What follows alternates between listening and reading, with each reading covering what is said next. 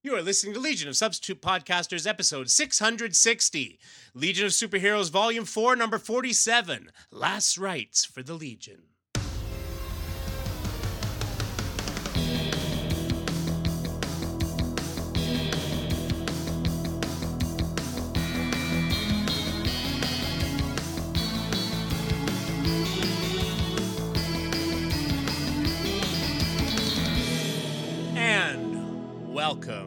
To Legion of Substitute Podcasters, episode 660. I'm Paul French, and today I am Opal City Hammock Boy. Oh my! Yeah, I got myself uh, uh got got myself some some time in the uh, in the hammock with uh, with a Starman omnibus. It's a beautiful thing. Did the did the hammock actually reach the floor with the weight of the omnibus? Because Uh, well, no, omnibuses no, because are heavy. This is the one that is in six volumes. So Oh, okay. Yeah, they're not as big. yeah, Okay, good. yeah. This was the uh, sort of circa 2011 Uh, yeah, I'd be worried for the trees of the modern omnibuses. Eh, yeah, yeah. begin you. oh yeah, no, it, that it would that would only end in di- in disaster as you know I was holding it above my head and it and I maybe dozed off or something, you know, had a sudden falling dream and Ah. uh, and you know it fell on my head. That'd be it. that would be. that would be the end. So uh, yeah, it's been it's been a lot of of backyardy kind of stuff around here today, and uh, you know, Jan and I spent some time one trying to uh, um, stave off a um, a an inevitable uh, fence repair, and it Ah, and it went well. yeah. And we're trying to, um, well, let's say, trying to evict the, um, uh, the two children living with you. well, them too, but uh, but actually, uh, um, the, we're we're trying to uh, encourage the uh, little couple of skunks that have taken up residence underneath our shed. Um, they can't get in or out on our side of things because um, we have flagstones around it, and so there's there's just you know even if they even if they dig, it's a it's a, a, a ridiculously small gap through which to climb. Um, but there, it- as we noticed noticed when we were uh, moving the fence, it's like there is a huge trench on the other side, and it's like they don't need our side to get in or out. They No, use they, that. They've got this covered. Yeah. Yeah. so we've got, but, but there is a section that they've been digging at, and we kind of want to discourage that, and you know, um, and so um, you, you know, my idea of just you know pouring concrete was um, not met well, and um, so instead um, we're we're trying this thing that Jan found, where it's it's uh, called humane harassment. Oh. Uh, and so what you do is you get like a, a, a rag and you soak it in like apple cider vinegar because they hate that stuff apparently, and uh, and so you get that kind of in the area. So the so the smell is awful for them, um, as they make their way up. Uh, we have a light on on the area. Like I feel like we're we're trying to like you know it's the branch skunkians. We're trying to get them. Uh, it's a standoff, and um, so we um we we set that up there's the there's the floodlight on it and um and and there's a radio going and now we were told music doesn't affect them but if it's talk radio like they'll they'll just stay away from it um because uh because they think it's people and Mm. uh and so they're like yeah there's a little too much going on around here so we're just gonna leave and uh, so we've got that going on. So I uh, just before we started went out and you know put on our um, uh, you know uh, and I, I, yeah I feel like I'm I'm the FBI blaring the Backstreet Boys, um, ex- except except instead it's like all right you poor bastards are listening to the Jays game tonight. Wow. Remember when they when they got Noriega out of his compound by uh, playing Van Halen's uh, Panama yes. for like 24 hours a day for like what a week was it? exactly. Yeah, yeah. That's all I could think of when she when she told me of this. It's like, well, that's kind of uh, okay. Kind of- that's kind of a war tactic, you know. yeah, I mean, yeah, exactly. And um, hey, you know, she found it on the internet, so it must be true. Must be true. Yeah. You could just get a couple of black cats. Those skunks will totally Pepe Le Pew and leave. Uh, That's yes. get a couple of black right cats to, the cats. You know, to to you know we'll white we'll whitewash the fence and get a cat to uh, scrape under it and up against it. Exactly. Yeah. That's what you do. yeah yeah I, I yeah exactly so uh, so there there we go so we've got a backup plan Yeah. I mean, I, I totally believe that over, uh, you know, because I saw it in a enough. Animation. It must be true. Uh, right there you go over to you sir Hi, everybody. I am Darren Noel, and tonight I am. It's June, and my gay powers are rising to their zenith. Amazing. it's Pride Month, everybody, and it is fun to watch all of these retailers who wouldn't even say the word gay 20 years ago now are like doused in rainbow colors everywhere. You look. like, wow, y'all really want my money, don't you? That's pretty amazing. Yeah. Fuck off. anyway. Uh, it's cute. Let let the tweens buy that stuff. It's fine. It's great. Yay, rainbows. Woo! hmm Um, yeah, a little cynical about it. Little, little bit cynical Really? about it. But it's okay. A little bit, just a little bit, just a little bit.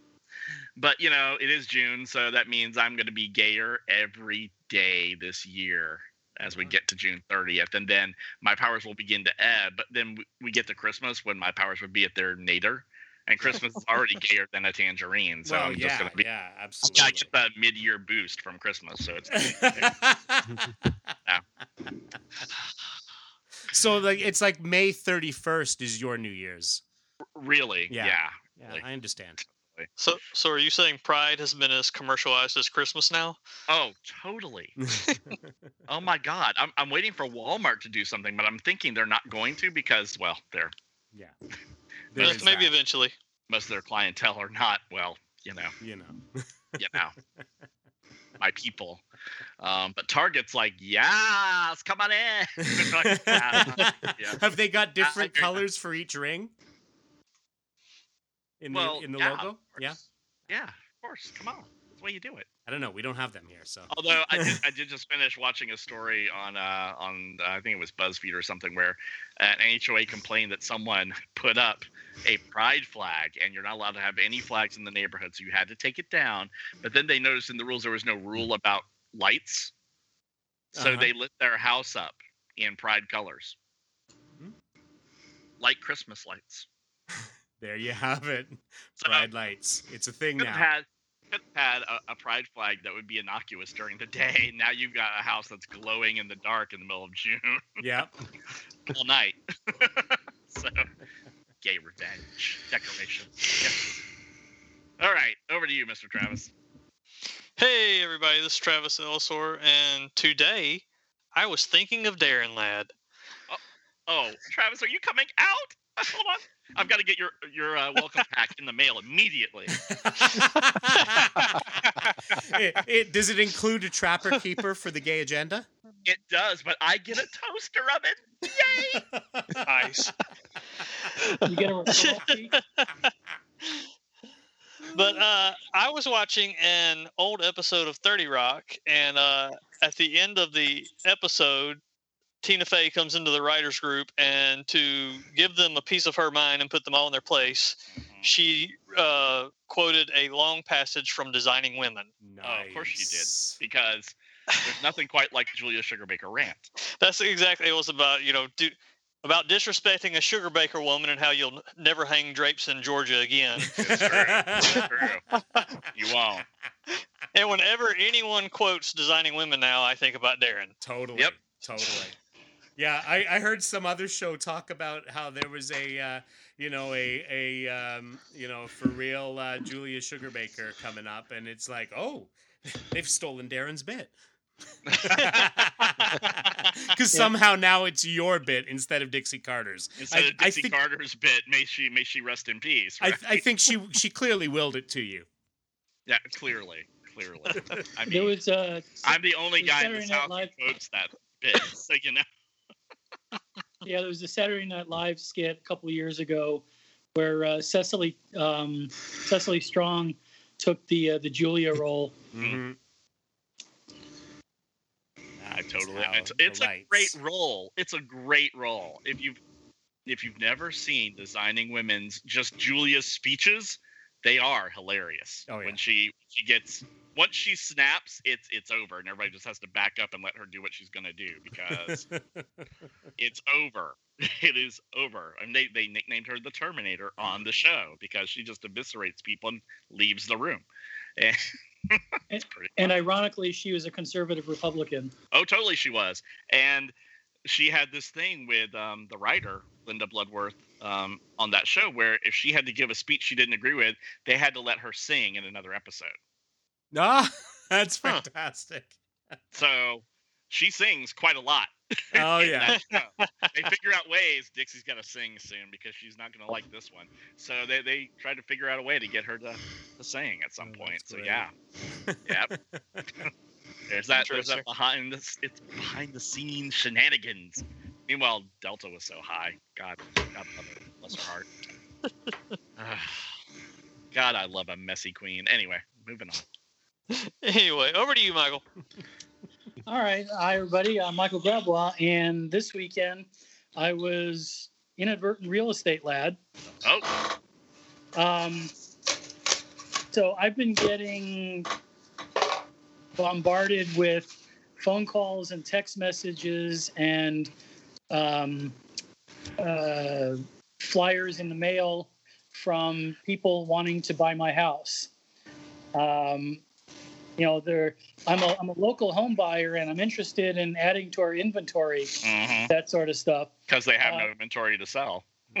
Well, n- no. What they want to do is they want to buy low, take Oh, advantage of, course. people, take advantage of people who don't know what the market is worth, hmm and then turn around and flip it for a big profit. Well, totally. Yeah. It's the same No, people I who put up I- those "We Buy Houses" signs. I, I don't know if it's if it's those guys, um, but these are guys who are like unsolicited, just sending you random text messages. Um, you know, they Yeah. look in the We've been getting that a lot. We've been getting that a lot too over the last few years as the as the the market has gone up. The uh, um, yeah, I we we get like two of them in the in the mail every day. So in Houston, the uh, the housing market is uh, is going nuts, and I um, for the last few years I've been looking on Zillow at my floor model or at other houses with my floor plan so that I can get um, like ideas for redecorating and you know Yeah. how do they uh, how do how do they where do they put their furniture and you know what kind of paint they have and fixtures and things like that. And then so I noticed just within the last couple months, prices have skyrocketed. And so I went to uh, a couple of open houses today with um, uh, with my floor plan, and we are starting to get towards two and a half times what I bought for it. Or Oh, that's for. nice. That's nice. No, that's nice money. You well, know. it, it it it sucks that you know the property taxes rise along with that. Oh, totally. Yeah. Mhm. Yeah. But I'm I'm three years away from paying off my mortgage. Woohoo! Um, and so I, you know, went to talk to just a couple of realtors, just, you know, what do they think the market is like? And uh, I probably going to have someone come out next week to look at my house. Not that I'm ready to sell, but in case the market keeps going up and people want to pay stupid money, hmm then I want to say, you know, like, okay, what what do I really need to have done to this house? Because I, being a single guy, haven't done a whole lot of redecorating in the last ten years. This is my shocked face. He's Yeah. like, hey, hey, no, you move. You've been moving comic book comic boxes. Yeah. Well, that's because I've been putting. Uh, I, I had new carpet put in Yes. See, and and new and new flooring, which you know is is the biggest upgrade that I've had since my roof was replaced. But insurance paid for that one. yeah. Mhm. Um, so I'm, I have no idea where I would move or what I would want to, what kind of house I mm-hmm. would want or anything. But you know, if someone wants to pay stupid money, then Well, I, I, I mean, should- with the housing market doing what it's doing, if you sold your house for twice the price, you wouldn't be able to replace your house for less. no, but I can take the money that I get from my current house and upgrade it to something that is better than what I have now. which is Oh yeah, I guess you could. I could use to get get a new mortgage. I guess. Yeah. well, yeah, and the house that I've got was built in 1988. So you know, if I update to something that was built, you know, 10 years ago, Mhm. that's an improvement.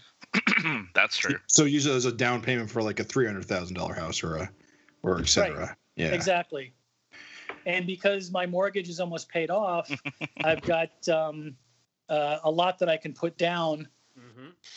But that, you know, if I start doing things like that, then I have to get off my ass and actually start like thinking about moving, which I've avoided doing for the last 20 years hmm because all my comics are upstairs. Yeah.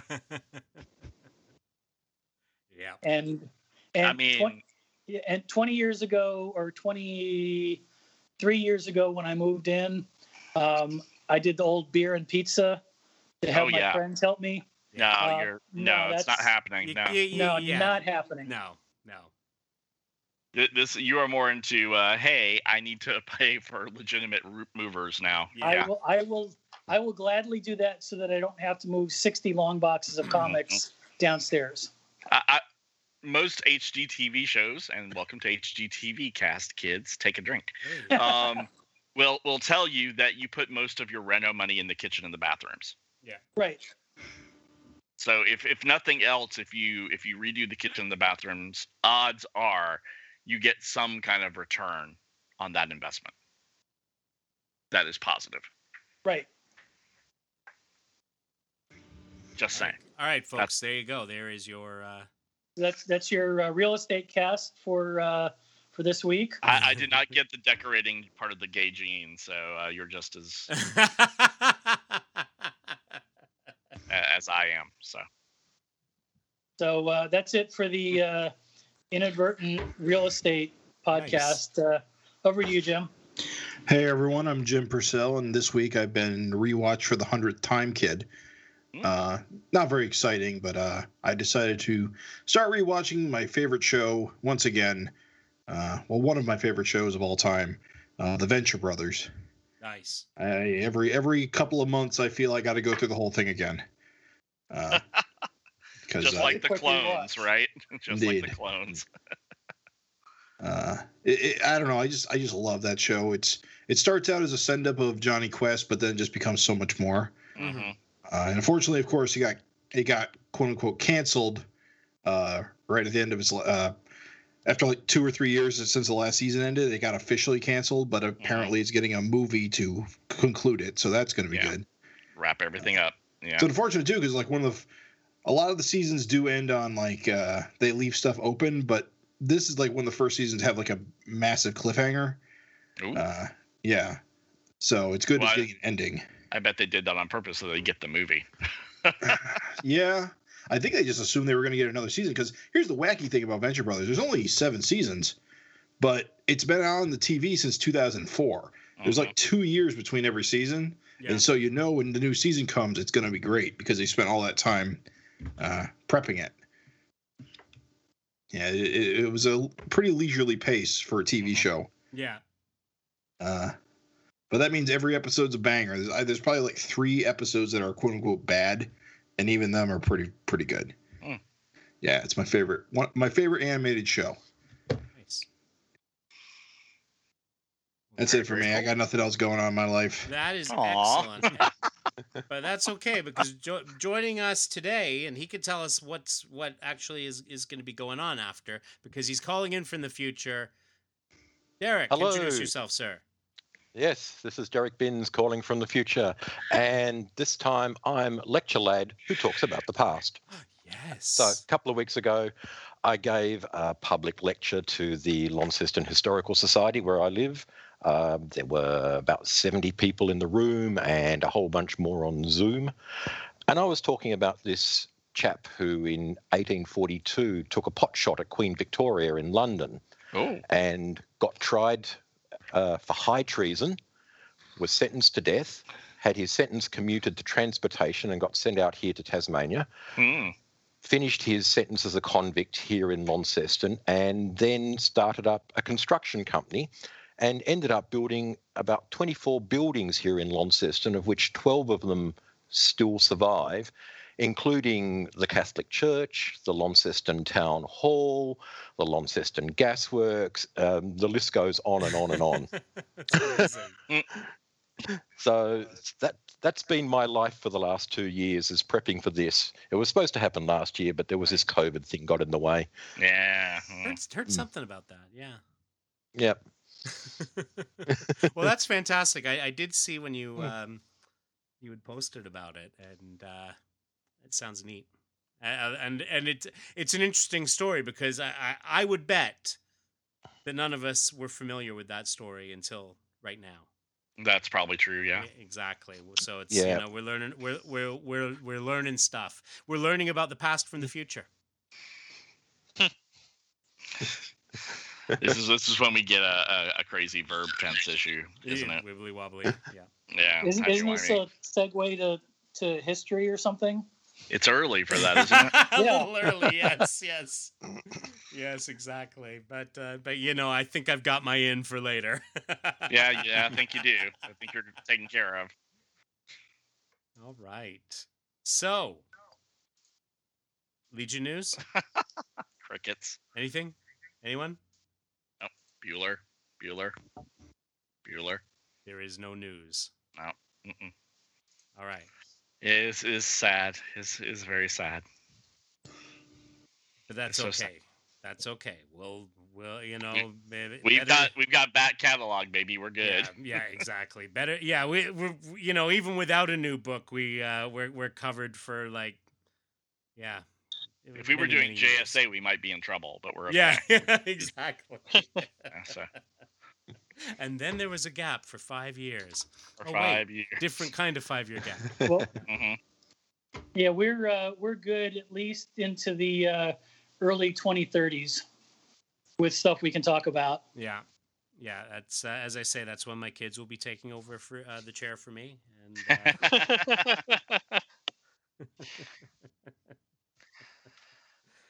uh, just some of the time. They'll be like, "Dad's yeah, Dad's Dad's reading the damned uh, Star Starman omnibus in the hammock again. Yeah. and those skunks are still under the damn shed. Yes, yes. Hey, you made a lot of headway with that apple cider vinegar there, Dad. if Yeah, I'm not mhm. if I'm not learning from the from the history, I am doomed to repeat it. So there we have it. You are. There we have it. Hey, speaking of which, oh no, wait, no, No, that's it's later. early. That's later. Speaking All right. of learning from history, People will think the episode's over, and and you know. All right. So, comments uh, as always. Oh, what's that? I would say comments as Uh, always. yeah, exactly, exactly. If we're going to confuse people, they're going to be like, "Wait a second. Wait, Um, what? Did I, did I go to sleep while I was driving to, to work? What's going on? Exactly, exactly. All right. So, Derek, you're going to take us through this one. Sure thing. We have Legion of Superheroes, issue number 47, The Last Rites of the Legion of Superheroes, uh, with a cover by Stuart Immonen and Ron Boyd. Zombie Legionnaires are now replaced by Skeleton Legionnaires. We have Skeleton Invisible Kid, Skeleton Ferro Lad, Skeleton Sunboy.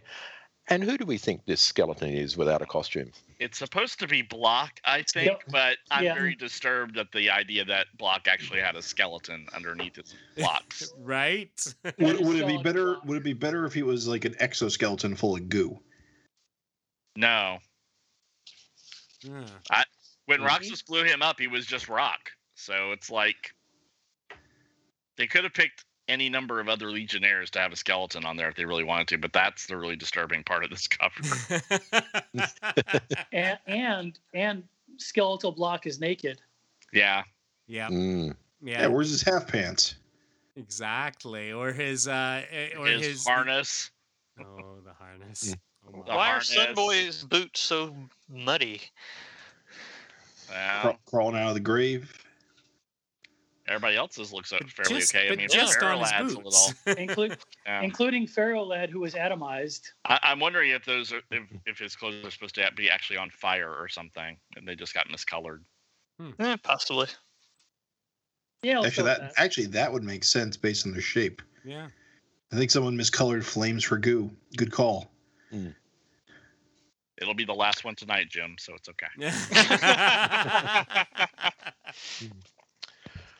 Okay, I shall read from the previously box. Previously box? The previously box. Previously Mordru. on Buffy the Vampire Slayer. Yes. Mordru, Lord Emperor of the Sorcerer's World, has cast a spell raising from the dead some of the greatest warriors of all time, including the deceased members of the Legion of Superheroes. See LSH number 44. Using these macabre forces, Mordru is extending his empire, starting with the Khund conquered worlds, formerly part of the United Planets. The current day Legion, with three new Khundish members in tow, is now fighting for its life against these armies of the dead. Dun dun dun. yes. And we open up the year 2995, the planet Sklar. Somebody's been watching Babylon 5. Mm. A desperate battle between legions has just come to an abrupt conclusion. And we see a whole bunch of disanimated bodies lying about this landscape. Uh, over in the corner is Ultra Boy and Spider Girl.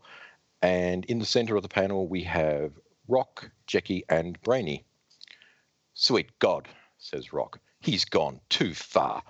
I swear, this time Mordru has pushed us too far, making us fight and destroy our own honored dead. Mm.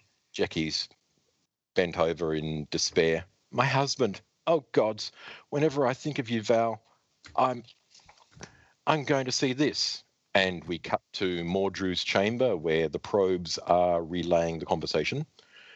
Easy, Jackie, says Rock via a probe. Mordru will pay for this, believe me. And we are in the Imperial planet, Imperial Palace of Tharn. And Mordru, who is almost colossal boy sized, towering over his coven, says, You hear that? They intend to make me pay. They believe their pathetic little stratagems have stopped me. Okay. Well, before, my- we, before we Mm. go further, let's talk about this for a minute because Mordru's now an albino with no nipples whatsoever. Well, the albino part is because he absorbed. Lisa. Uh, oh, is White that why Witch. he, he absorbed White Witch? Okay, I can, I can accept that. But what's up with the genie pants? well, I mean- Al- Aladdin was a really big deal, and Uh, yeah. Okay. Okay. Sure. Sure. Whole new world. He's- Got it. he's We're, saying we're you can't talking touch evil. this. Jafar. It's evil Jafar. Yeah. Okay. It's it's MC Mordru. You can't touch this. Yeah. Mm, that's even more disturbing. All right. And Mordru moves over to a bubbling cauldron. well, my sweet coven, and he plunges both his arms into the cauldron. Ah! Their, their impudence will be fully rewarded as we release the final limb of this transcendent spell. and we cut back to Sklar, where uh, Veil Mist is porting in Ayla's team, who had been sent off to destroy the coven who was channeling Mordru's power through to Sklar. Ah, Ayla's team is returning, says Brainy. We did it, Rock, says Ayla. We broke Mordru's spell. We. Mother Creator. I'm sorry you had to see this, Ayla, says Rock. I don't think any of us are ready for it. Oh, Jackie. No, hang on. Try that again. I'm not doing a very good job today. Stupid Derek. Anyway. Ultra Boy says, Hey, it really wasn't him, kid. You know that. And Laurel Gand is beside Jackie as well. Oh, Jackie, put it out of your mind, Jackie. Come on. Just remember the real vow. It's okay, Laurel, says Jackie. I'll make it. And Jo suddenly spots one of Mordru's reanimated soldiers. Whoa, guys, it looks like Mordru isn't finished with us yet. For forever as more of the soldiers become animated and combat once again ensues. Damn, cries Rock. He's reassembled his entire army. This is impossible, says Laurel Gand as she smacks a skull off one of the warriors. Hmm. and Fire Fist is going, ka-chow, ka-chow. I know your human trickery would prove useless. now let's start handling this like goons. No, Fire Fist, we're outmanned, shouts Rock as they start to retreat. We have to change our strategy.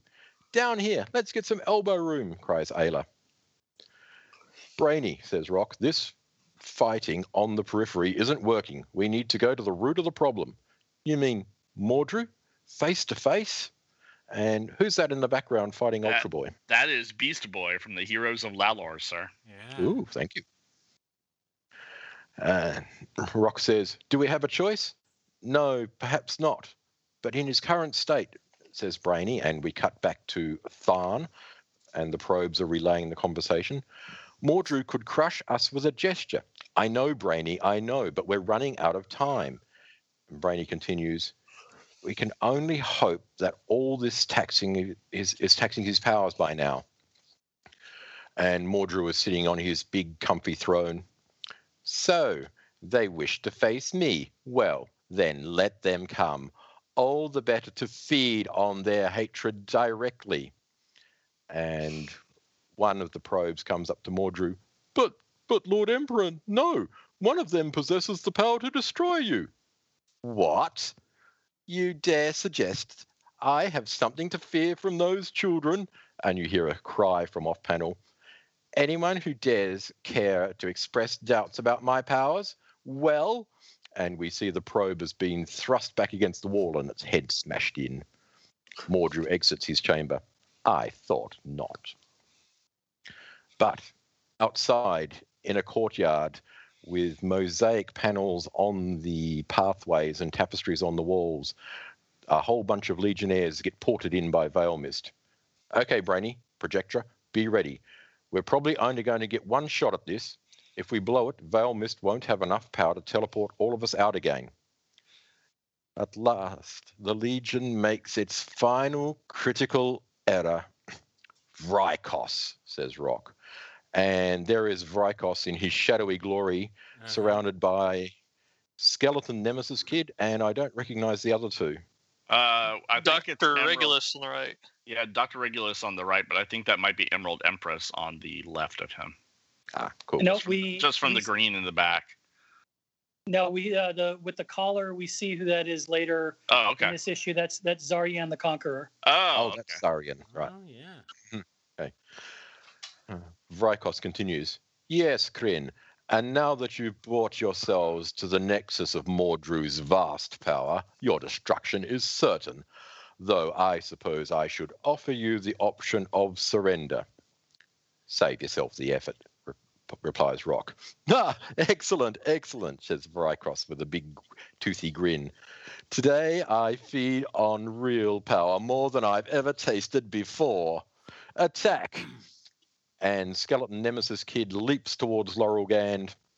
Nemesis Kid, the snake who betrayed the Legion and killed Val. I'm going to enjoy this. Skeleton Nemesis Kid dooms Laurel in the head. I possess the power to defeat any opponent. The greater the opponent, the greater the power. As he tosses ne- Laurel Gand into the air and also knocking Ultra Boy out of the air. You know, I think I think Dahum is close enough to a Cthulhu. Uh, uh, don't to you a think? Cthulhu? I, Oh, I already drank, Yeah. so catch Yeah. up. Yeah. And skeleton Dr. Regulus is trying to zap Flatterweb. Mother cursed the demon, oof. And somebody else goes crashing through a wall. It was probably Jo and Laurel Gand. Meanwhile, is this Zaryan? Yeah, that's that. This is Zarya. Zaryan, yeah. Yes. Zaryan the Conqueror in his skeletal form with his flaming sword. Now prepare to join our realm. Uh, he's attack, going to attack Flatterweb. But Devlin and Firefist come to the rescue.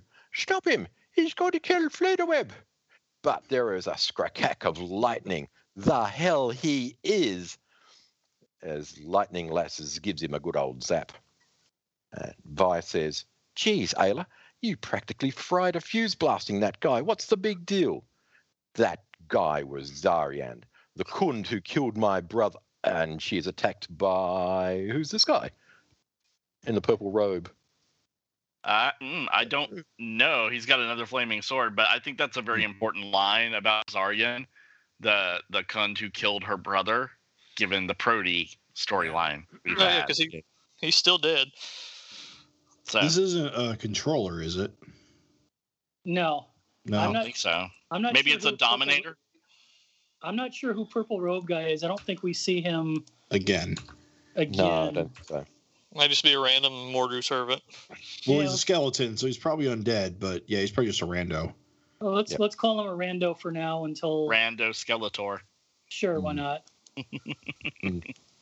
Ah, cripes, says Ayla. Meanwhile, nearby, uh, through the hole in the wall that had been made previously, Firefist and Devlin have stumbled into Mordru's harem. So Can't- much peril. So Yeah, much peril. Thank you. Take a drink. Yeah. Thank. Can't, Hello. can't I have just a little bit of peril? Not Devlin is Sir Galahad. Naughty Zoot. Well, welcome to Castle Anthrax. If you're not counting, you should have downed your drink by now. oh my. Has someone been setting alight the Grail-shaped beacon? Oh, Oh, First the oh, that was that and was Zoot. then the oral sex. That that was Zoot. Bad, wicked, evil, naughty Zoot. wicked, evil, naughty Zoot. A spanking, a spanking. As Uh, you know, you're there's not only ready for one this much punishment. As, as you know, there is only one punishment for setting alight the Grail-shaped beacon. A spanking? That's right. And then after the spanking, The oral sex. Okay, moving right Anyway. along. yes. The uh, ladies of Mordru Harem go, intruders, male intruders. What is this? says Firefist. The, the blast of Miss Ranzz's lightning must have blown us here. Where are we? How do we get to Mordru? Ahem. You're in Mordru's harem, and I have the feeling Mordru is going to find you. Oh, we're, we're, we're terribly sorry for the intrusion. Oh, don't be, says another lady who's pulling herself all over Firefist. And the one who's going all over Devlin goes, We get very few male visitors around here. Oh, please, miss. Which isn't very surprising. Oh, since Mordru executes every man who dares set foot in here. And before we move from that page, at the top, the blue skinned one, uh, her outfit just reminds me of Shady's fan design costume that showed up that one time. yeah. Yeah, the orange. oh, it's yeah. like orange Yeah. and blue. Yeah. And of course, we have the green for the Orion slave girl from Star Trek. You know, and uh, the one with the blue hair kind of reminds me of original design for Nightwind with the purple Oh, yeah. bikini. Uh, yeah. Meanwhile, on Pasnik, fire ravaged Pasnik. You did a wonderful job, simply wonderful. As we see two figures stumbling along the street. You most certainly did. You saved the entire planet.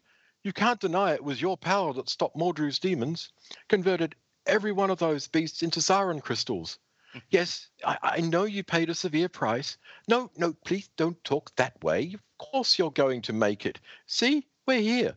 We're at the hospital. Halt, says the guard. Go back where you came from. The hospital is full. No, no, you must make room for another. And we see Roxxas holding up Jan. This is Jan Arrah. He needs your help. Dear Lord, don't let him die.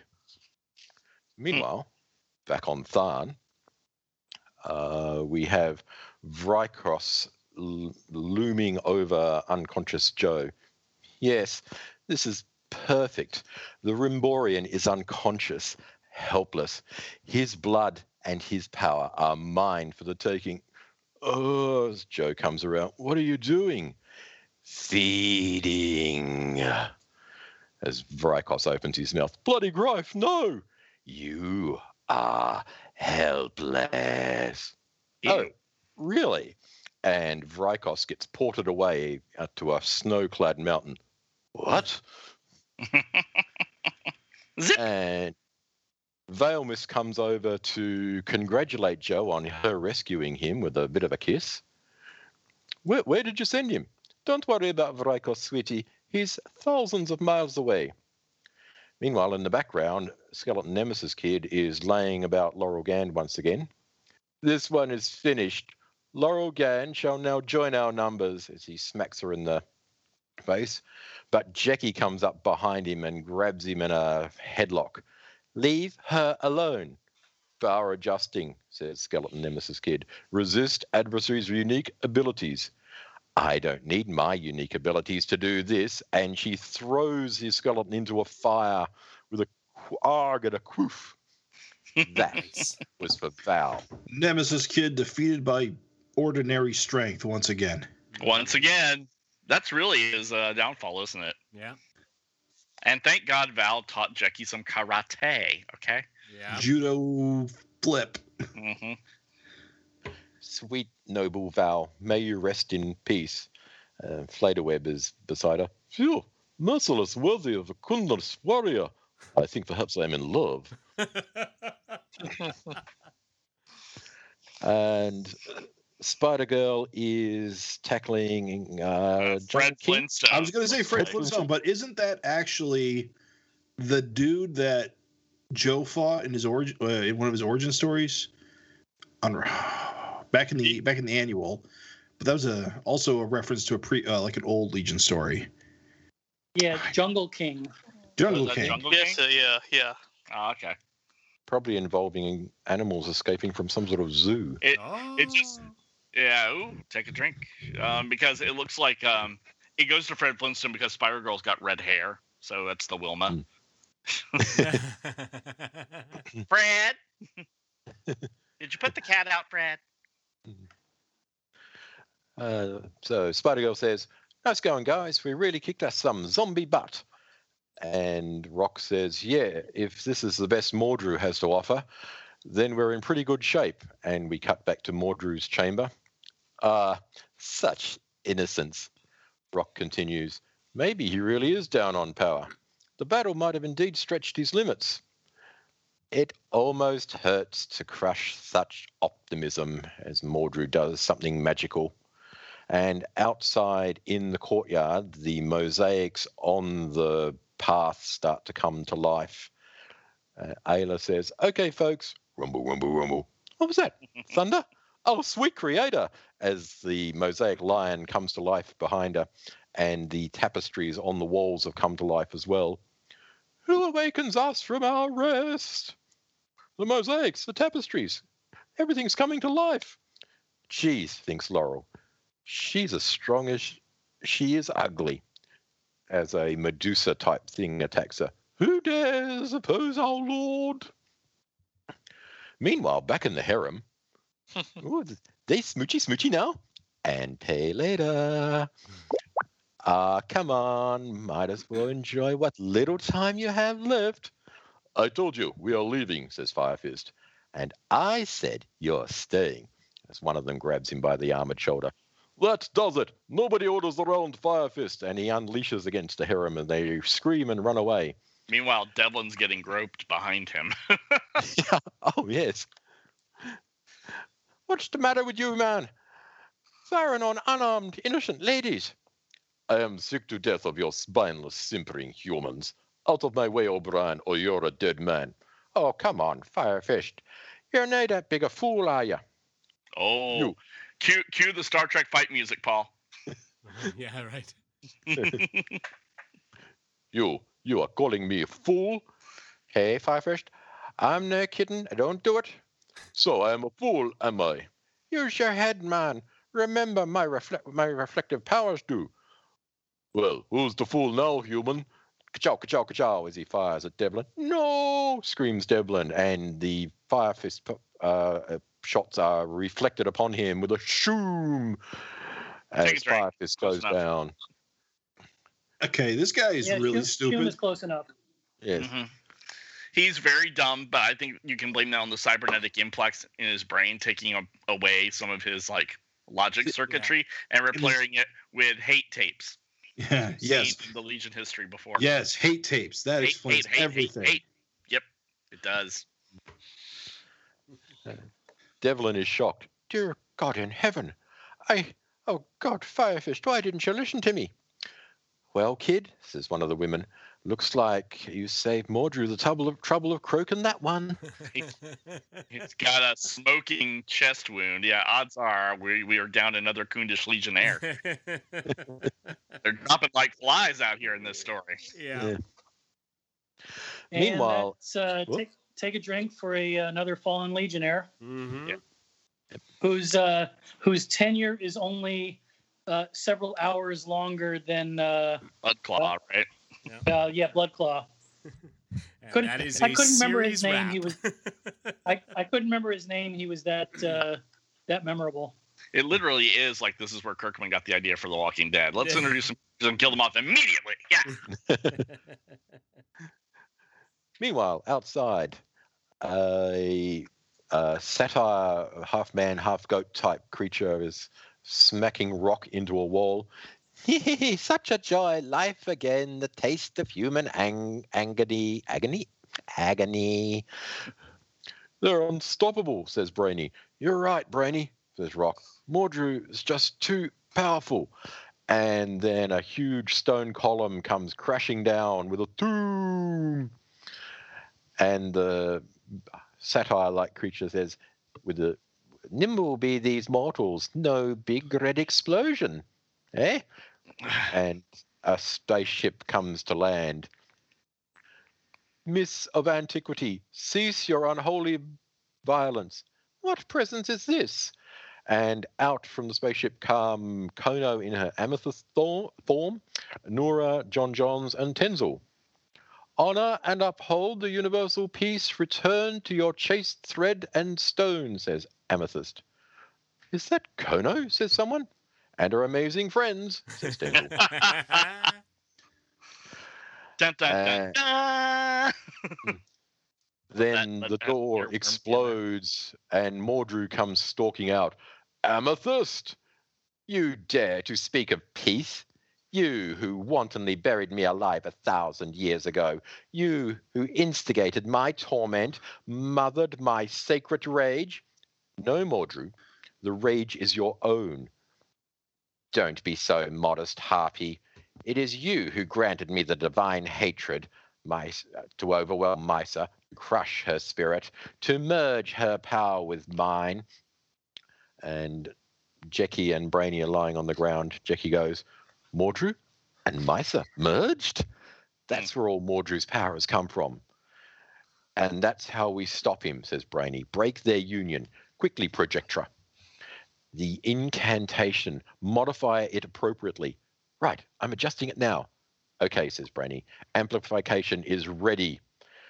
And Jackie's little spirit guides, the samurai mouse and the eyeless boy are there.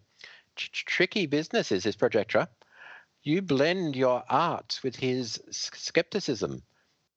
I know, my guides, but it is our best hope. Best best hope? Or no hope? And a big orange cloud uh, comes out from Jackie's magics towards Mordru. What is this? The Orandi despot and the Coluan madman attempt to make magic? You attack me on my terms? I thought you more intelligent than than. Uh, no, no. How can it be? No. As the cloud starts to suck Mordru into it. Sweet ancestors, says Nura, it's working. The bond cannot be broken, cries Mordru. It is too late. You'll destroy everything. Stop it, stop it. And Mysa breaks out from Mordru. What? I'm whole. I'm I'm free again. Mordru's in trouble, says Brainy. His power levels are plummeting. Then come on, let's do a dance on his head, says Laurel. And Amethyst is there. No, Laurel Gand, this is Mysa's fight. She must win it or lose it with her strength. She must prevail with her love. And Mordru and Mysa are scrabbling together. No, no, I, I can't, I can't breathe. Don't fight it, Mordru. Stop struggling. It's choking me, crushing my windpipe. You're killing me. but then he smacks Mysa in the face. You, you demented beast, you don't deserve to live, says Mysa as her eyes glow red. Mysa, no, cries Amethyst. and Mordru comes back into the attack. The truth, the truth at last. I'll kill you, screams Mysa. I swear to the oracles. Amethyst says, Please, Mysa, no. And we see the shadowy figures, and it looks like Mordru has his uh, hands around Mysa's throat. I'll choke the very life from you, gasps Mysa. Yes, Your hatred has conquered you, says Mordru. Now you have no choice. Surrender to me. Ha! She is mine again. My powers back, greater than ever. Yes, my persecutors, the moment of your death is now upon us, as he casts his magics again. Like hell it is, says Jo as he and Laurel resume towards him. Get him, Laurel. Pound him while he's still off ba- balance. Too late, arrogant whelp. With a gesture, feel the destructive force of a star, and he badooms Laurel and Jo. And he's hurling more energy bolts.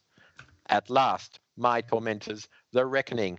All these years you've hounded me, clawed at my throat. But with each vile, hateful attack, you've only made me stronger. Down, Amethyst, cries J'onn J'onzz. Get down. Ah! And there's more booming and screaming. And Mordru sends another blast of energy at Lightning Lass. Finally, finally, justice. And Brainy cries out, One last chance, if I can just doom. And Legionnaires are lying on the ground. Ah, paralyzed us. Fight it, Brainy, fight it.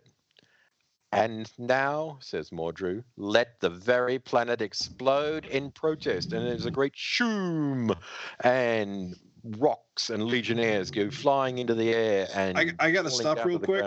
Yeah. Yeah, go. This panel was really good. Yeah. And like conveying like what like the upheaval of the ground and everyone getting thrown up. hmm It, it's just really well done. It, I like it. There's there is like an a, a sort of a Mike Allred quality to it as well. Just in the uh yeah, it's it's neat. I think the, I think the, I think the big uh, sound effect is what it it totally is. Yeah. sells Yeah. it. yeah. Totally. And having Brainy's body in front of the words gives depth to it as well. Yes, it, de- Makes it it a bit definitely 3D does. like. Yeah. So we have legionnaires lying on the ground, unconscious and broken. And Mordru continues, and bury that which offends it. No, says Jackie. Grant them the hideous death they intended for me. And rocks start falling down upon them. Patik, patik, patik. Veilmist, says Jo. Teleport us. Trying. And rocks cover them up and we have a nice splash page of Mordru triumphant over um, tombstones with Nura Nal, Rockring, Amethyst, Queldox, Jo, J'onn J'onzz, Laurel Gand, and Salu Digby on them. It is over. It is over, gloats Mordru. Finally, my torment is ended. The Legion of Superheroes is dead. And that's the Sure. end of the episode. So Sure. Tom and Mary Bierbaum writers, Stuart Immonen and Ron Boyd artists, Bob Pinana, Pina, Pinaha letters, Tom McCraw colors, Eddie Berganza assistant editor, and KC Carlson editor. Dang, it really sucks. The Legion's dead. Yeah. Yeah. That's Yeah. it. I guess I guess no more Legion. So Dead that- there you forever. Pretty much, yeah. That's it, kids. We're Except rolling for- up this whole except for podcast. We're done. Surely it should be the Legion of Superheroes are dead. yeah. No, they're not. Is dead.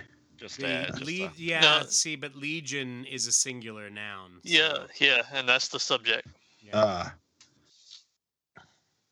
yes, the team is dead. The team members are dead. I see. mhm. unless you're British and they look at uh, uh, t- uh, uh, collective nouns as plural, so they would say the team are dead. Hmm. Grammar is confusing. There you go. You're just now learning that on this show. You mean you mean in talking about like things that will have been going to have happened? There you go, Yeah. Paul. Exactly. Exactly. Hey, so wait, no. Um, hey, what did uh, Tom Bierbaum have to say about this? Oh, Tom had a, a few things. Um, let's see. He says, uh, continuing with the Mordru Arises storyline, we pick up at just the moment when Laurel and her team has doused the mystical fire created by the Coven of Mysa Witches, a tactic that cuts off the Mordru spell that has risen up an army made up the, of the remains of history's greatest warriors. Unfortunately, the cover to number 47 did not capture the image we'd envisioned. The cover concept was really one of the linchpins of the whole overall story when we initially conceived it. I imagined a key moment that would be a cover to one of the issues showing skeleton versions of all the dead legionnaires, lifeless and collapsed on the ground, with the most recognizable legionnaires in front, and then the less recognizable ones in the immediate background, and then random other members of Mordru's fallen army filling the rest of the background, stretching off as far as one can see, a macabre boneyard of fallen, fallen skeleton warriors. Whether I didn't communicate this idea clearly enough, or whether there wasn't time to do that concept justice, or whether our concept was considered too close to something to some other cover that had run recently at DC. The cover we got was very different visual that didn't actual, accurately reflect what was going on at that moment in the story. Mordru's spell had been interrupted, so his zombie army had disintegrated into skeletons and collapsed on the field of battle. And this was important. We were using the cover to communicate this key moment in the story, and the first few pages of the issue were more confusing than they needed to be because the cover didn't give readers the sight the Legionnaires were supposed to be reacting to. And in retrospect, I almost wonder if this wasn't pretty close to the time that the rest of the team had made the final decision that Mary and I were out, and it didn't matter that much if they followed through on what we were asking for in this story. I can certainly understand that this challenging story was burning Stuart Immonen out, and the cover image we were asking for was extremely demanding, but I'd wish they brought in help or had us replot things or in some other way maintain the impact we were looking for with this scene. Mm. Um, let's see. Later on um, in the Devlin versus Fire Fist scene, he says, unfortunately for the shoot now, think later Fire Fist, Devlin's reflective power means that an attack of deadly force on the lad will kill the attacker, and so ends the brief Legion career of Fire Fist. That is until, without consulting us, they added a closing scene to the story that brought Fire Fist back. the uh, the re- resurrection everybody clearly wanted. Uh, one thing that rubs me the wrong way about this scene is they exaggerated Devlin's Irish accent. Uh, for example, changing not to na, and to my ear took the speech pattern from something that was distinctive but unobtrusive to a mm. more obvious, more awkward pattern that draws attention to itself and stops the flow of the story as you have to think a little bit about what about just what Devlin is trying to say. A reader yeah. of Irish descent. Oh, sorry, go ahead. Yeah, I, I, noticed that yesterday when I was reading through it. That suddenly we get this strange um, speech pattern that comes out of nowhere on that one page. Yeah. Mm. Uh, a reader of Irish descent once thanked us at a con for Devlin's toned down accent, which he said read better to his ears than other Irish accents in the comic book world of that time. And I would suspect he was one reader who would have preferred the dialogue in the scene as it was originally written by us. And those edits again suggest things were changing a little, and there was decreasing concern about what we thought of what was being done to our script. Mm. I think you can also get a sense of how hard it could be to work with me that here, 20 years after the fact, I'm even noticing a minor edit like that and complaining about it. That's as good an example as any of how hard work, of how hard we worked on every line we wrote and how hard a time we had accepting edits to our work.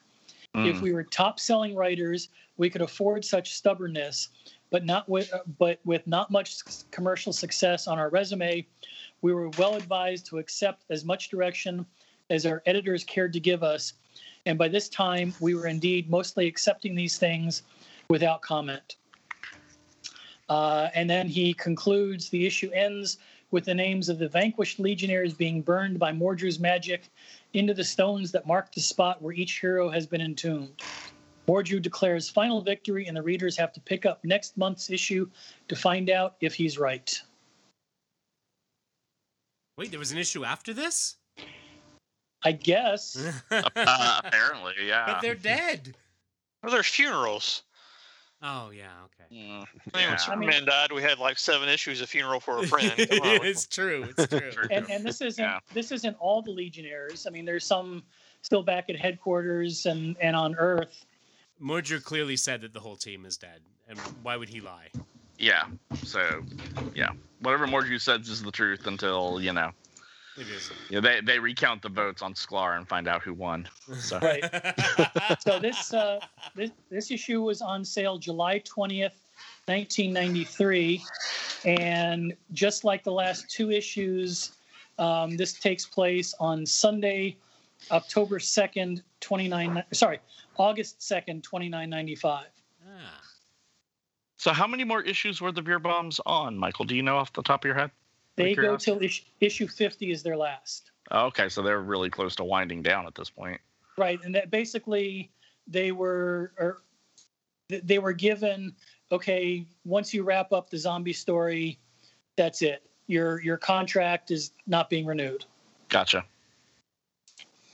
But they still did continue on Legionnaires for uh, um, for a while after that. They um, see how many more issues. One, two.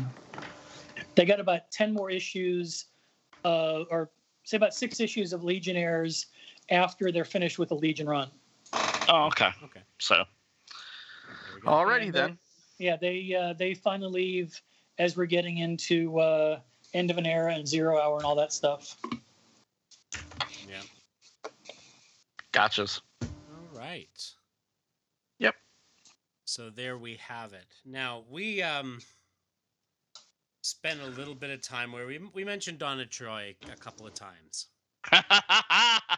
Darren mentioned her once or twice. Yeah. a few, a few times. uh, Speaking of a Julia Sugarbaker rant, that was a good example of one. Yeah, exactly. And you know, everyone get ready to take a drink because spam, Uh-oh. spam, spam, spam, spam, spam, spam, spam, spam. Yeah. Lovely um, spam. um, I uh, it, and- and it's all from Al Sedano. Um, um, who who you can hear on this very feed as uh, as part of the L E G I O N P O D cast. Um, all right, so oh well, that's okay because this subject line it says not about Donna Troy. Oh, Yeah, All there right. you go. It says Darren, could you explain the whole Donna Troy Dark Angel retcon? oh, Jesus Christ! Seriously? So Call no. Phil Jimenez. He's on Twitter. Um, I, I think he's just I think he's just trolling you. he's totally trolling me. Ow! come on, come on. All right, next one. It says, okay, this time really not about Donna Troy. Uh, Darren, so what's up with Donna being a goddess of the moon? He's trying to troll you. Uh, he's a Troy troll. That's what Yeah. he is. He's a Troy troll. Um, and that one uh, we actually got twice. Um, Mm. and then, um, oh, here's Well, another she, one. She might have actually been a goddess of the moon twice. I don't know. Well, that's okay because this one it says, "I promise." This time it's not about Donna Not Troy about Donna Troy at all. Honest, would I lie? Darren, Yes.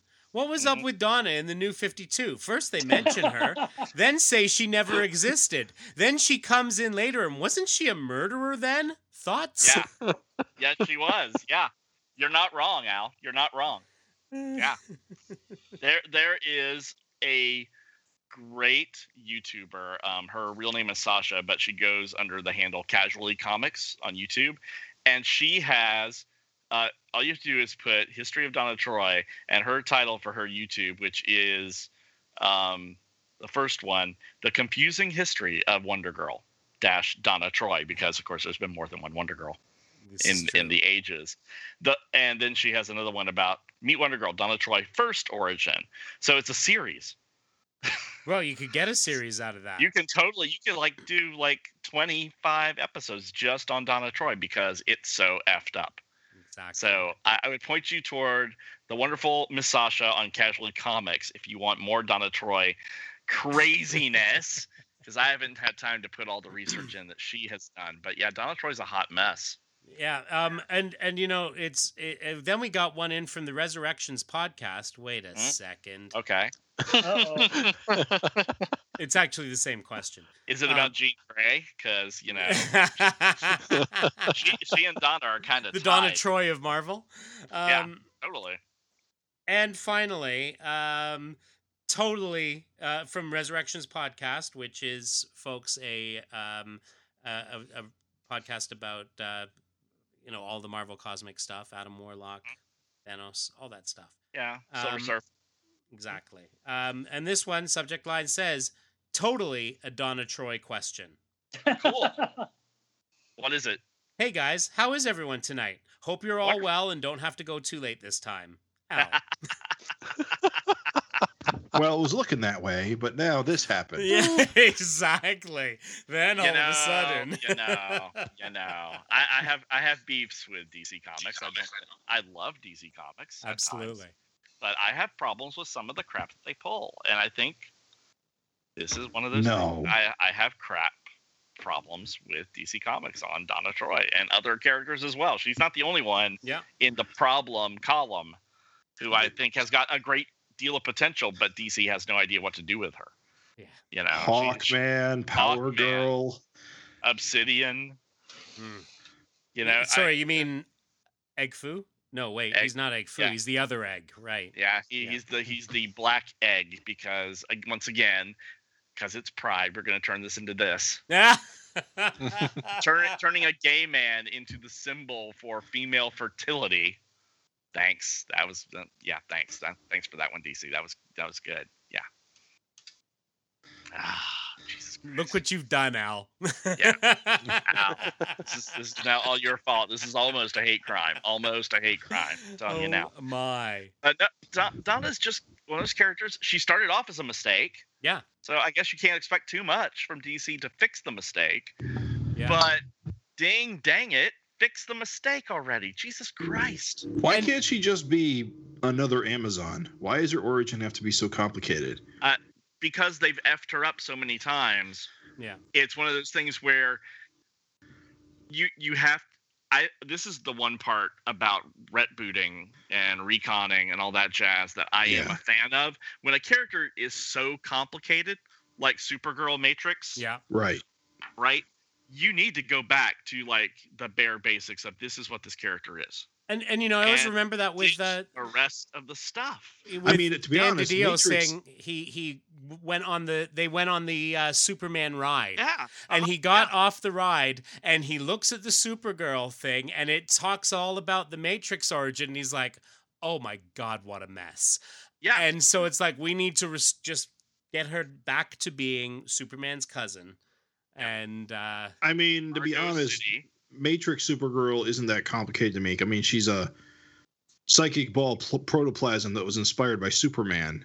I mean, Yeah. that's pretty simple. I mean, it's not Not- not- it's not- elegant. I mean, it's Not the way they ridiculous, but yeah, it. It- yeah, yeah, it's ridiculous. no, no more ridiculous than anything else in comics. Totally.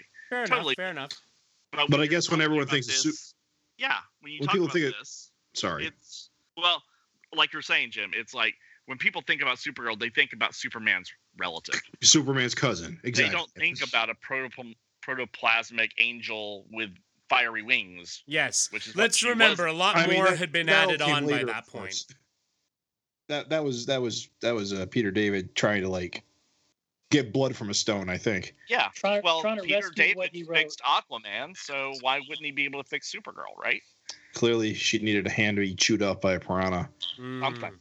She needed something, but uh, like Donna, they married her off in Teen Titans. It was a great wedding issue, Yeah. but then they didn't know what to do with her. They made her leader of Titans because Nightwing went into a spiral. Because you know anyone who's been with Bruce Wayne long enough will go into a spiral. yeah, that made sense. yeah. So they made Wonder Girl leader of the Titans, and then she, here, Nightwing, take it. I don't want it anymore. Take it. And that was kind of the end of things with her until they made her Troia. Because for some reason that was simpler than just keeping her as Wonder Girl. Here's here's 12 ill-defined powers for Donna Troy now. Well, and I mean, uh, with that one, that was because they had basically removed Wonder Woman from Uh-huh. the DC universe before. Yeah, it wasn't the big problem at that point is that Huh? Wonder It Woman was a crisis issue. Yeah. Yeah. was was was was removed and she would became a new hero, a new introduction in Legends. Yep. That really is going to mess with your Wonder Girl Yep. character. Yeah, It- yeah, because it is because the they were, same you know, it's that's Yeah. what happens when you re- reboot one portion of the universe and not the Yeah. and not all of it, right? It's almost exactly like the problem Legion had when Superboy Yep. got removed. It's almost identical. Yeah, It is almost identical. It's like what we've said before. When you mess with those big dominoes, you're going to have unintended consequences. So any messing with Superman, Batman, and Wonder Woman's history Right. messes with, and the ripples just reach outward. yeah, You know, and and you don't think about, oh my God. Although I think someone should have said, but what about Donna Troy? I mean, it's great that George wants to start retelling Wonder Woman stories, and that run was great. But what do you do about Donna Troy as a character? How does she fit in? Yeah, and because that, should, if that should have been addressed up front in Yeah. the plan, not as an after effect because Donna Troy wasn't in the Wonder Woman book. But she's appearing monthly in Titans, which was one of their best sellers at the time.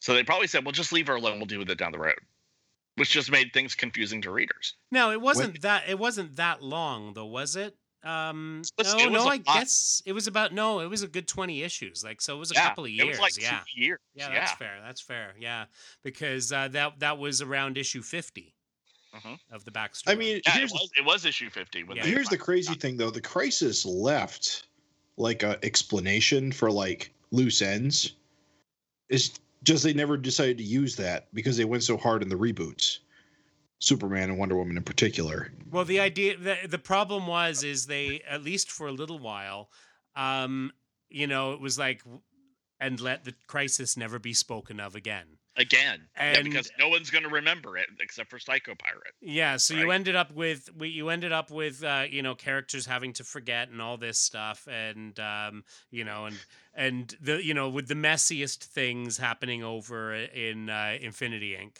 Uh, for example, Oh my God, yeah. and and you know just the uh, oh we're gonna help her for we're gonna help Fury forget all about the uh, the fact that the Wonder Woman who was her mother is, uh, i- has now never existed and um, the, And yeah Power, Power Girl was a mess, you know.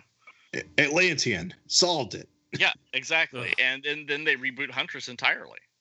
Yeah. And but keep the same first name because everyone liked Helena Wayne. It's like, well, now you're you're just confusing people. Yeah. So, so And- i- And- eh, yeah, And we won't It even just- talk about we won't even talk about the Legion because we have been lots of times already. Yeah. yes. I mean, we we've seen what unintended consequences of stories does to the Legion. No Superboy. Now you have to justify their entire origin again. Yeah. You know, so the I liked Crisis because I thought it was a very cool story. Yeah. I don't think they thought out the consequences aftermath. to their line in the proper way. We're gonna put almost- everybody on the same earth and everything will be fine. Well, It's- no. it's almost like the real fix to that problem was to not reboot Superman and Wonder Woman so so like so uh so clean cut like they did they debuted it in the 80s in, or late in the in the late 80s instead you what you should have done is had like 5 or 10 years they've been around and so the other characters can exist in that frame time frame Yeah, I mean, and then if you want to do if you want to do the origin story, uh, uh, George Perez, uh, just have it be set a few decades earlier or Yeah. a decade earlier. well, it's have the it same a- as the have it uh, as a flashback. it's yeah. the same as the Hawkworld thing where yeah. all they needed was a caption box that said you know ten years later. yeah. It's all they needed. but they they did not do that and it was like this is present time wait a minute what about the hawkman and hawkwoman that just appeared in justice league Yeah, who the fuck are they you know it's like oh that's a very good question and all the things that all the hoops they had to jump through to Uh-huh. explain that. Poor I mean, John just taking- just taking wonder woman out of jla Right. It's like black canary is not a substitute on the same power level as wonder woman Yeah, she isn't cool as she even, is. even back then as cool as she is and i i get it but i also don't get it because back in dc's history what other female character was going to own up to being on wonder woman's level you didn't have isis and now you can't have Isis. Liberty No. Bell. Yeah, Liberty Bell reti- unretires from the All Star Squadron, um, and, And de-aged. de-aged, of course, because that's what you would have to do. Yeah. But Liberty Bell's like a, another Black Canary, really, in a way. Yeah, yeah, absolutely. I mean, talk about an analog. She's right there. Uh, she's in the same room practically sometimes. But I, I just, I just feel like with all the stuff that's been going on with the red boots and everything, this is why DC gets itself in the corners now. Yeah. It is what it is. So Yeah. The, the unfortunate truth is, if you want to avoid this, you have to do a hard reset on everybody. You can't Yep. pick and choose. Picking and choosing is how you get in this mess. and and that's why they they effed up with the new 52 we're Same gonna keep problem. Legion. We're gonna keep Legion the same, and we're gonna keep Green Lantern the same because everyone loves all those colored Lantern Corps. And we're gonna keep Batman the same, but we're gonna de-age Batman so he has five Robins in the space of six years. Goes through them like toilet paper. Yeah. And it was a mess. So let's move on because I could talk about this a long time, and we did that last week. Absolutely. Hey, Michael, you got some questions for us? I have some stump the subs questions. Excellent. Ooh. If they're about Donna Troy, I'm leaving. None of them, as far as I can tell, has anything remotely to do with Donna Troy. That's Right. what Al's I- emails said. I I Mhm. promise for real. I smell a snake. Move on. All right. Question number one. What do Brainiac 5's homeworld of Colu, Blok's homeworld of Dryad, and Lightning Lad and Lightning Lass's homeworld of Winath have in common that no other Legionnaire homeworld has, as far as I know? Which ones? Colu, Dryad, and Winath. Hmm. What do they have in common that no other Legionnaire homeworld has? That's a mm, that's a really interesting question because Dryad blew up or was destroyed. Was it a supernova, something like that? Something like that, yeah. Yeah, Something like that. It I'm depends think- on which time you Hmm. read. Yeah. yeah. Well, yeah. It depends on which reboot happened, right? Gwyneth is a, is a farm, and Colu is basically mostly industrial, from my Yeah. impressions. Yeah. Check out a this- big computer. So yeah, that's a that's an interesting question there, Michael. Yes. Any They're any all into guesses? public nudity. Were they Yeah, not? they're all were, into public nudity. were they worlds that were not seeded by Mon-El? Um, Ooh. Is that not the right? Is that not the Well- answer you're thinking of? That might also Valor. be true. no, because there are other worlds that were not. Th- That were is additionally not seeded by Valor. correct. It, it's only these three Legionnaires' homeworld. Or I let, me, let me rephrase that. At, uh, in the entirety of Legionnaire homeworlds, these three have something in common that no other homeworlds have. zero percent air pollution. Um, well, Corlon, I mean, uh, Dryad is kind of. Uh, Um, before before dust. it blew up. Before Oh, it blew okay. up. Ooh, Winath. What was the fourth- all what- farming what and was the four- Colu, you know, they're they're using solar power, so you know they're good. What was the fourth one? You got Colu, Winath. It's Dryad. Colu, Gwyneth, and Dryad. just those three. Those three. Dryad, Yeah, I have no idea. Yeah. Green Rock, normal people. Yeah, Uh, I got no idea. Is it a trick All right, question? It is not a trick question. probably. Um, I, ac- I accidentally slipped up there, but nobody caught it. Uh, each one of those homeworlds has an alternate name. Colu is also known as Yod, Ah, Dryad, also known as Corlon, and Hmm. Winath, also known as Amarta. all right. Wow. I didn't know they had alternate names. Wh- I knew that I knew about Yod, but I didn't. I know remembered the Yod, yeah. And I guess And uh, Blok Blok was originally from Corlon, and then the uh, um, the the settlers came in and named it Dryad, or the other way around. Ah, yeah. That makes Well, sense. I, I think it might have been that way, but then as it turns out, they called it Dryad in the past. Yeah. Oops. All right. Question number two. Which members of the Legion of Super Pets debuted in a Legion story? Their first appearance was a Legion story. Ooh. Um, Um, Proty, of course. Proty was never a member of the Legion of Super Pets. Oh, weird. Brody 2. Proty 2 was. Purdy, Yeah. Purdy Oh, two jeez. was, This yeah. is this is a Have you met Michael?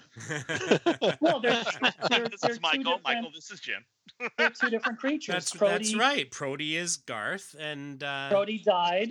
So the this is a Garth- snowball three situation. Yes. know, Yes. Yep, but Proty became uh, Garth so that uh, Are we Garth talking? could It's remain just, dead. just Um, Purdy two and Comet. Comet is the other one. Yeah. That was a, that was okay. Yeah, so Because- Com- because of the Comet's first voice. appearance, Comet first appeared in a Legion story, and then appeared in a Supergirl story where we learned his origin. Right. Right. All right, number three. There were two reasons given why Karate Kid went back to the past uh, and starred in his own series. To play the shitty games that suck ass. Sorry, that was that was for like five people. Don't mind me. Okay. Uh, what were the two reasons why Karate Kid went back into the past in his own series? Well, one was to prove himself to uh, Worthy of Projectra's father. Projectra. Yeah. Right. That w- that was the retcon. But there was an original reason given early on as to why he went back before they before they decided no, let's change it. Yeah. Yeah. What was it? He he didn't feel worthy to be a Legionnaire because he wasn't superpowered, quote unquote. That's it.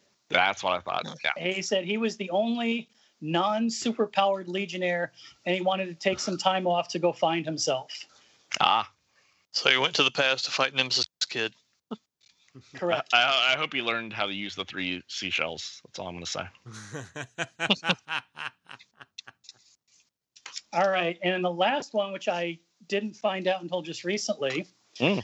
uh, in Dave Cockrum's original concept of the character we currently know as Wildfire, what was his original code name, which was not E ERG1? Uh, Firewild.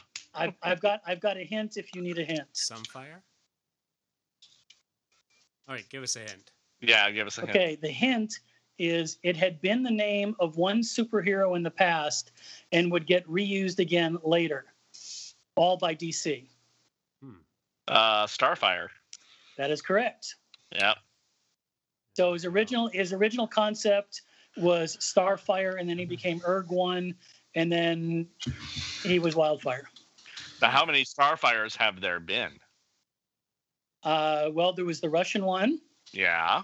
There was the sword and sorcery female one. Right. Yeah. There was the uh, Koriand'r. Yeah. And that's it. Three. Oh, good. I, I couldn't remember if there was a fourth that No. I didn't know there's, about. there's only three as far as I know. So But most people don't know about that one from the 70s whose, yeah, the sword and sorcery lady. whose series lasted like three issues. So Yeah, she got imploded. She still Yeah. appears from time to time. Oh, does she? hmm Oh, okay. Does like in the, in the land of forgotten superheroes or something. Yeah, totally. Does- Limbodia. does everyone call him Erg One? Because I've always called him ERG One I call him Erg One. Yeah. because it sounds like says it sounds like energy. I mean, it was ERG. it, it was it, it yeah, because it stood for energy release generator. So um, yeah, I, I I think just by default I um pronounced it. But And- but Erg is a It's a unit a of word. measurement. Yeah, yeah, it's, it's a it's a unit Yeah. of energy. I an see. energy measurement I- unit. I- I- yes, it is, but they described it as energy release generator. Correct. Yeah. I, I don't think it's one of those things where it's like, how do you pronounce Gwyneth? Yeah, it's one of those personal things. Yeah. It's not like Dark Side or Dark Seed. That's that's fighting words right there. So I still say it was Get Smart that ruined me for for uh, Dark Side because for, because I, I was thinking Siegfried, so it's Darkseid. yeah, Right. Dark Seed. I always thought it was Darkseid. and it wasn't until years later that I realized it was uh, it was Darkseid. And well, uh, I mean, both actually work. I mean, absolutely, Dark Seed and Roy. but yeah, yeah, exactly. No one's saying Siegfried and Roy. it's Um, true. It's yeah. true. No one's saying anything. They're both deceased. Well, there's that. You know. There's that. Forgotten and never spoken of again, except on comic book podcasts. It's true. Yeah. It's very true. See, there was always a way for them to to make their way back because you know they can't be forgotten because they've got this really long There history. Wow. Wow. hey, speaking of which, Michael, what is uh, what what happened this week in Legion history? All righty. Well, did you know that 45 years ago, uh, June 1976, Karate Kid 4 came out? An Asian villain named Mr. Hand, sorry, Master Hand, takes Iris Jacobs hostage. That's my skull. takes Iris Jacobs hostage, and Karate Kid must save her. And we that was part of the uh, Karate Kid yada yada back in episode 463. 35 years ago in 1986, Legion of Superheroes, Volume 3, number 26. Emerald Empress's new Fatal Five has a battle with the Legion, in which the, in which uh, during the fight, Dream Girl has predicted one hero will die, and remember her premonitions are always right. Take a drink. That was episode 365. Uh, also, that same day, 1986, Superman number 423. Whatever happened to the Man of Tomorrow? That's a good question. What did Yeah, happen I to him? I can't him? remember. He Well, got part- You rebooted could have read hard. part one in that issue. Uh, 30 years ago, 1991, Legion of Superheroes, Volume 4, number 21. Uh, Darkseid's minions are killed by Furball, who is befriended by Arya and Lori. The Legion learns from Brainiac 5 that Furball escaped after Zune authorities attempted to sedate him. And that is, of course, the Quiet Darkness Part 1 from episode 586. 25 years ago, June 1996, Kingdom Come number two. Uh, it is way too complex to summarize in a couple of sentences, but there are appearances by a character named Brainiac's daughter, who was uh, later retconned into being the child of Brainiac 5 and Supergirl coming back from the future, and Starman, who also came back from the future, uh, both as members of Superman's Justice League. Uh, also, 1996, Legionnaires number 39. The Legionnaires, sorry, the Legion fights Dr. Regulus. In the middle of battle, Triad's two forms become distinctly different. One is a young, short child, the other is a tall, older adult. Hmm. And look for the reboot in late 2023. Yeah, I guess Dr. Regulus gets to live again since he was a zombie in this issue. So yeah, I don't remember him dying, but maybe that happened during the five year gap. uh, yeah, it probably. I think he was the cause of the Black Dawn thing. Yeah, I But think I read it. that in the source book. Yeah, but I don't remember him dying in it, but we never Wow. saw it or we never learned what happened in Black Dawn anyway, so it doesn't Yep. matter. Yep, yep. Uh, 20 years ago, June 2001, Superman Volume 2, number 171. Our, Our Worlds at War, Prelude to War, Part 1. The vanished planet Pluto reemerges and Superman must investigate. But he Pluto? soon find Pluto, yes. Well, I Oh, thought it was a planet back then. I I thought you said Cluedo. Oh, it was Professor Uh, Plum with the rope in the dining room. but he soon finds himself battling a deadly, time displaced Fatal Five. And other stuff happens too. uh, 15 years ago, 2006, 52, week five. Uh, somebody whose name we will not mention continues the story of the DC Universe with part two of her explanation of Crisis on Infinite Earths, in which some Legionnaires appear. Yeah. And then 970 years from now, uh, in the five year later timeline, uh, June 9th, 2991, was the announced date of Tinya and Jo's wedding, uh, which we, No need to Uh, RSVP. yeah, No. well, you won't, you won't need to. You can take the gifts back. It's fine. It's fine. Yeah, you, you won't need to RSVP for another 969 years and change. yeah, I'm gonna mark myself down for Elva Bird. Okay. yeah, Elva Bird breast. Yeah. and uh, that we found in one of the text pages of volume four number two and that was episode 551 and then three days later in the five year later timeline braal declares war on imsk and shrinking violet resigned to join the imskian army becoming a field commander and that is this week in legion history That is awesome. Derek, thank you for joining us again, sir. Always a pleasure. No worries. All right, folks. Uh, if you have uh, questions about Donna Troy or specifically not Donna Troy to send to us, um, you can uh, send them to Legion of Substitute Podcasters at gmail.com. Or you can join in the Facebook uh, group conversation, which can be found at facebook.legionofsubstitutepodcasters.com. We are on the Twitter. We are LOSP Podcast. And in addition to all those things, you can head over to our website, legionofsubstitutepodcasters.com, where you can leave a comment on this or any episode. And with that, we make our way back into the time bubble and we travel back to a time when Donna Troy's continuity was just perfectly settled. And we will see you all next week. I'm staying silent out of protest.